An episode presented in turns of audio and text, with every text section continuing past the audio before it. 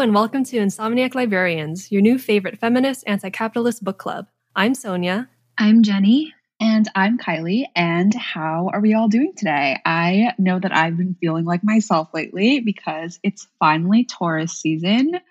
Um, I think you guys are both Capricorns, right? Am I wrong Yeah. about that? Or Yeah, we are. Mhm.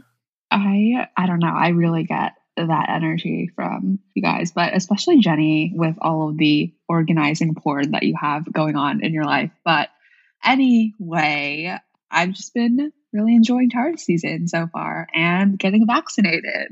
How about you guys? Oh my God, yes, it's so nice to be vaccinated. I got my first shot last week. My throat's been a little dry, but besides that, I haven't really had any side effects. What about you guys? I mean, I just got my first dose, also Pfizer. And I mean, like, it was my first dose. I didn't really feel too much, just a really sore arm, which was annoying, but I'm doing okay. Jenny, you had Moderna, right? Yeah, I got Moderna, but I got vaxxed like two months ago now. I've been fully vaxxed for over two months, and I think it's just been really cool seeing how everyone else, the general population, is slowly getting vaxxed. Um, I hung out with three other friends the other day, and everyone was vaxxed. So I think that was just a little, that was so different and just really relieving. Oh my God, I can't wait to hang out with friends again. Friends. Would love to get some someday. just kidding. Anyway, I think the last person I like actually hung out with, besides just seeing at like my front door or going to their front door to talk or drop something off, was Jenny back in November. Oh my God. oh, cute. Wait, Aw. wait, me? Yeah. What did we do? Oh, We- wait, we- did we take pictures? yeah. Yes, yes. Oh, It's a cute. good time. yes, okay. Sonia, on your birthday, I think I brought Bucky to your house, right? Yeah, yeah, that was Bucky's fun. my dog. He's this 20 pound Chihuahua pit bull who had fleas this week. So I just finished giving him a really thorough soak with some really intense flea shampoo, and it was not easy, but hopefully he's clean now. Anyway, Yeah, keep us posted. Okay. Anyways, as we close out Sexual Assault Awareness Month of this April, in light of some recent news, we wanted to take some time to chat about how reproductive coercion is an inextricable part of our rape culture. So, content warning we will be talking about gender based violence and how that acts as a barrier to getting abortion care and other health care. so what's happened? Last week, Arkansas's state legislature introduced a bill to require people who seek abortion care past 20 weeks into their pregnancy to have reported their rape to law enforcement. So, summary abortion is banned at or after 20 weeks into your pregnancy there. And the only exception is for those who are, were impregnated by rape, and they're given no choice but to report their rapes and pray that they're believed. So, all of this is fucking disgusting, and there's many levels to it. So, let's get into it. So, this week we're actually talking about two articles Kylie has written and reported one piece in Dame magazine called Abortion Bans Are a Form of Gender Violence, and one in Rewire called When Your Partner Tries to Control Your Birth Control. Kylie, want to talk briefly about your reporting before we dive in? Okay, wow. Well, not to self plug, but sure. Thanks so much for reading and wanting to talk about my work, you guys. So, first in Dame, I wrote about how the recent proliferation of abortion bans and restrictions in state legislatures and how these bills are an extension of endemic gender based violence in light of, you know, at the time that I wrote this, the recent killings of Asian women in Atlanta, the police killing of Sarah Everard in London, and how April is Sexual Assault Awareness Month, all of that. So none of that is separable from each other.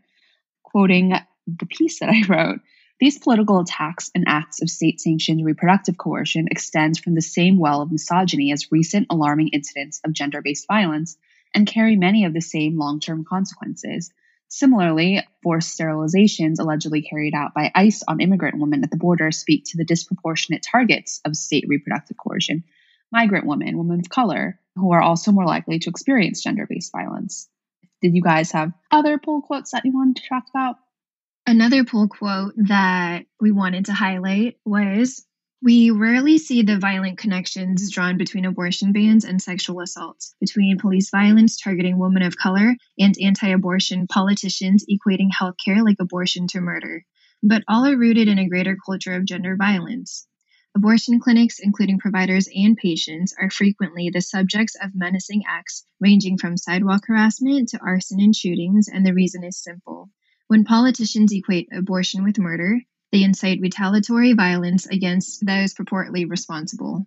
Yeah, I think there was a report back in 2016, even that just in the wake of the 2016 election, during which Trump was constantly using his platform to equate abortion with murder, threats against providers really spiked by like 50%. It was insane. And I think this was another really interesting quote as well, because this made me think about how there's a lot of mistrust already between the general population, but particularly minority communities and healthcare providers. And as a future healthcare provider myself, I think a lot about how the role of healthcare providers is to look out for the patient's best interest in regards to health. And laws like this seriously tie the hands of healthcare providers because then they're not able to actually look for the best interest for these patients if they can't do what they need to do. This next part of the piece segues into your other report on reproductive coercion and birth control sabotage. Anti abortion legislation also dangerously contributes to normalizing intimate partner violence through reproductive coercion. When state and federal lawmakers constantly attempt to legislate and control the bodies and reproductive health options of women, girls, and pregnant people, this sort of coercion becomes culturally acceptable and is all too often mirrored and reproduced in relationships. Let me also give an example of how it becomes culturally acceptable from Kylie's article she wrote. In a Saturday Night Live sketch in 2018, Pete Davidson joked about switching out his then fiancee Ariana Grande's birth control with Tic Tacs to uproarious laughter from the studio audience. But for all the tongue in cheek cultural jokes about poking holes in condoms or throwing away a partner's birth control to coerce them to stay in a relationship, this behavior is rarely recognized for what it is a prevalent act of abuse with violent ramifications for women and pregnant capable individuals that can last a lifetime. Yeah, and that was in my Rewire article on reproductive coercion, like in interpersonal relationships. So, kind of segueing out of what we were just talking about with state abortion bans the kind of that interpersonal side of things. But Speaking of that, Jenny, I think that we've talked about this a bunch of times before. I mean, sabotaging or controlling someone's access to contraception, whether that's birth control pills or refusing to use a condom or trying to impregnate someone against their will, that's intimate partner violence. And in my other piece, which you just pulled that quote from, I talked to a legal advocate who's been a part of the movement in California to have reproductive coercion added to civil definitions of domestic violence. So Jane Stoever, who's a professor at UC Irvine School of Law, talked to me a lot about the power of, you know, naming that, of naming reproductive coercion as domestic violence and how that opens up more legal options for victims, how that helps clinics help victims and how that can create policy and culture change just through the power of naming that. And it's so important. Oh my God, yes. It's so hard to know that you are something or that you're experiencing something when you don't have a term for it. It's like, is it just me? Is this even a problem? But when you have the term, it solidifies thoughts or feelings that you already had and also gives you something that's more easily searchable online if you want to find resources or even an online community. Yeah. Oh my God. It's so important. There's another quote from your Rewire article that I really liked. It was We have a societal conception of sexual violence as stranger violence, and it's hard to comprehend when someone who says they love you is also someone who denies your autonomy and sexually violates you, Stoever said. Reproductive coercion is less likely to be seen as violent in a rape culture that's conditioned us to equate rapists and violent sexual partners with strangers, despite the fact that perpetrators of sexual violence are more likely to be people we know. And this just reminds me of a conversation last episode about Know My Name and Chanel Miller's powerful quote about how she never doubted any of the positive testimony about Brock Turner was true, and how she needs us to know that good and bad qualities aren't mutually exclusive, just because someone is kind and helpful to the elderly or neighbors doesn't mean they would never rape someone. Again, we talked about this last episode, so I won't spend too much time going over it again. But the way that rapists are portrayed in film and TV goes a long way in reinforcing the societal conception that sexual violence is stranger violence. Yes. Oh my God. So true, bestie. But yeah, well, thanks so much for recapping those pieces that I wrote earlier this month with me and for just reading them and being really good friends in doing that because I know that my writing can be pretty dense and at times not the most compelling stuff, but I really appreciate it. But anyway, let's get into it. So, what does this all mean? Why does it matter? And how the heck do we even define violence? All right, so let's get into it. Why are abortion bans violent? Let's just read off some stats, shall we? Okay, well, I love stats. Back in the day, I was an AP statistics student myself. Sonia, do you recall? Oh my God, how could I forget? anyway, um, oh my God, graphing calculators. I don't, I don't, I barely know how to use the calculator on my phone anymore. But anyway, I will read off some pretty important stats about this and how abortion bans and abortion barriers in general are violent as heck.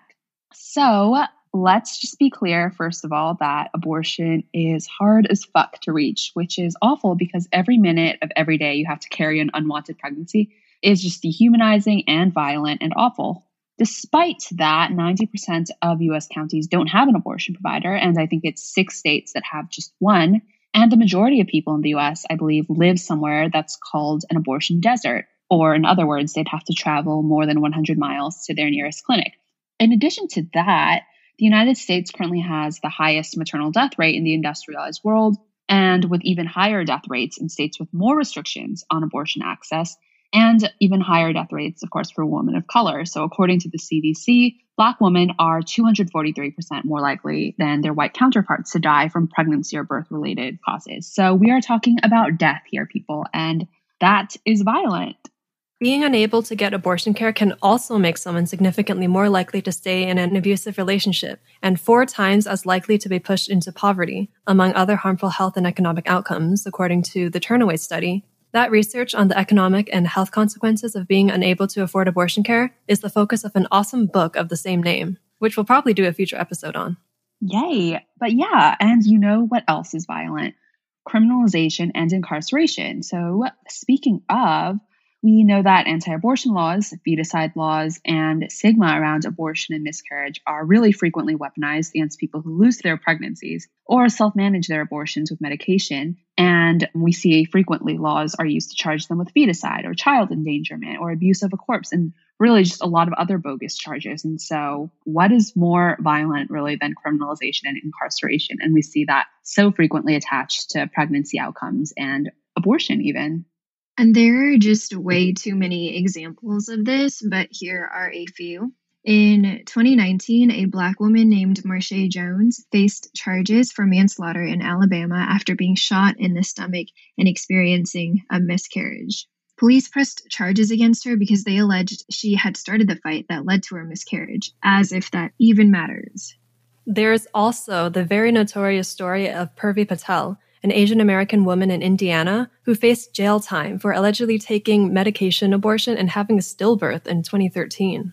Oh my God. I remember covering that in 2016. And that was just so bogus because, like, the charges against her were super contradictory. It was like a feticide charge and then a child abuse charge. And it's like, if there was feticide and, like, the quote baby was killed, then how do you have child abuse? Anyway, it was so idiotic. And she was in jail for a significant amount of time for that, which is just fucking awful. So, a real big takeaway here is that when it comes to criminalization of people who have had abortions or people who experience pregnancy loss, you know, those who are victimized by state policies on pregnancy and reproduction, the message is clear that the rights to safety and bodily autonomy still don't belong to all of us. And women and pregnant people still remain subhuman under the law, which is really scary. And I believe one Oklahoma lawmaker inadvertently, I'll say, put it best in 2017. He, I think he was trying to defend a law that required consent of the father of the fetus for someone to have an abortion. And he said, and I quote, I understand that they feel like that is their body. He said that a pregnant woman. I feel like it's separate. What I call them is you're a host. So, yes, that is a real fucking quote. And oh my God, I mean, oh, that is just so dehumanizing to dehumanize women into just hosts. I know. Yeah. Ugh, and it is a real quote. It is like, Google it. Oh my God. Anyway, I love and hate that quote because, again, it's saying the quiet part loud, but it's also disgusting. But it's also just making it so clear that the people who are making these laws on pregnancy and abortion do not see pregnant people as human beings. And I mean, thank you for that, I guess. But yeah, all right. So, abortion and rape culture. What's all that about? Bodily autonomy is obviously a focal point of all of that, but let's go deeper. Yes, I love to go deep. But um yeah, so I actually wrote about this in my piece that we were just talking about on how abortion bans are a form of gender violence. And at the beginning of this conversation that we are currently having, I know we talked about that absolutely disgusting bill in Arkansas that would only allow abortion care for people at or after 20 weeks into their pregnancy to have abortions if they were impregnated by rape and if they reported their rape to law enforcement, which is ugh, awful, just awful. But okay, first, to be clear, we're not even going to get into this today, but let's just state it for the record. But people seek abortion care throughout pregnancy for a wide range of, you know, at times extreme circumstances related to their health or serious fetal health concerns, or they were unable to get an abortion earlier in their pregnancy because there were just too many restrictions and barriers. But no matter what, no one should be policed or interrogated or punished for trying to get health care that they want and need, period. And second, why are rape exceptions to abortion bans fucking awful? I know that they sound like they sound helpful, right? They sound benign, but let's be clear about something rape exceptions to abortion bans or restrictions send the false and very harmful message that rape is easy to report and prove to police or medical professionals when it is fucking not. Second of all, we know that rape exceptions to these abortion policies, they actually help anti-abortion politicians make their horrific legislation seem less extreme than it is. And I mean, you know, while we're talking about rape culture, let's be clear about something. All abortion bans are a fundamental violation of consent because consent to sex has never, ever meant consent to pregnancy. Like acts of sexual violence, forced pregnancy and birth can amount to a really deeply traumatic violation of someone's body and life.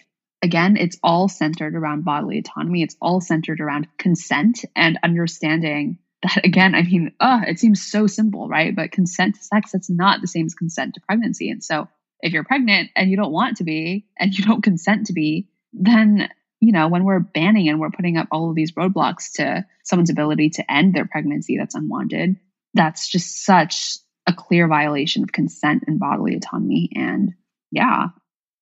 Now that we're talking about rape culture, let's shift over to where interpersonal violence fits into all of this. So, Kylie, in your piece on birth control sabotage, these stats really stood out. 15% of women who report experiencing physical violence from a male partner also report birth control sabotage or their partner tampering with their birth control pills to force them to become pregnant. Birth control sabotage also disproportionately impacts young women and girls, according to the American College of Obstetricians and Gynecologists. A quarter of adolescent girls reported their abusive male partners had attempted to impregnate them without their consent by interfering with their contraception. And 66% of adolescent mothers on public assistance who reported experiencing domestic violence also reported experiencing birth control sabotage by their partner. Despite the prevalence of reproductive coercion in relationships, it's very underreported as many victims aren't even aware that that would count as abuse. Yeah, I mean, wow. It's just like despite how prevalent and dangerous reproductive coercion is. Since, you know, we talk about how unwanted pregnancy and being unable to get abortion can push someone into poverty or, you know, make them more at risk for staying in abusive relationships. We know all of that's true. And yet we still see so many jokes about flushing birth control pills or poking holes in condoms. And it's like, yeah, I mean, remember that awful Pete Davidson SNL joke I think we talked about earlier, but um, about, yeah, Ugh, but do I still have the occasional sex dream about Pete? Yes. And was that so called joke on SNL horrific? Yes. Um, but I mean, wow, it's just like duality of man. it's just like crazy to me that people joke about something like that when it's like there's such long term ramifications on someone's fucking life that we just talked about. And it's like, I don't know. I, don't think know. It's so I think upsetting. maybe they just don't think about it because it doesn't directly affect them. Mhm. Yeah.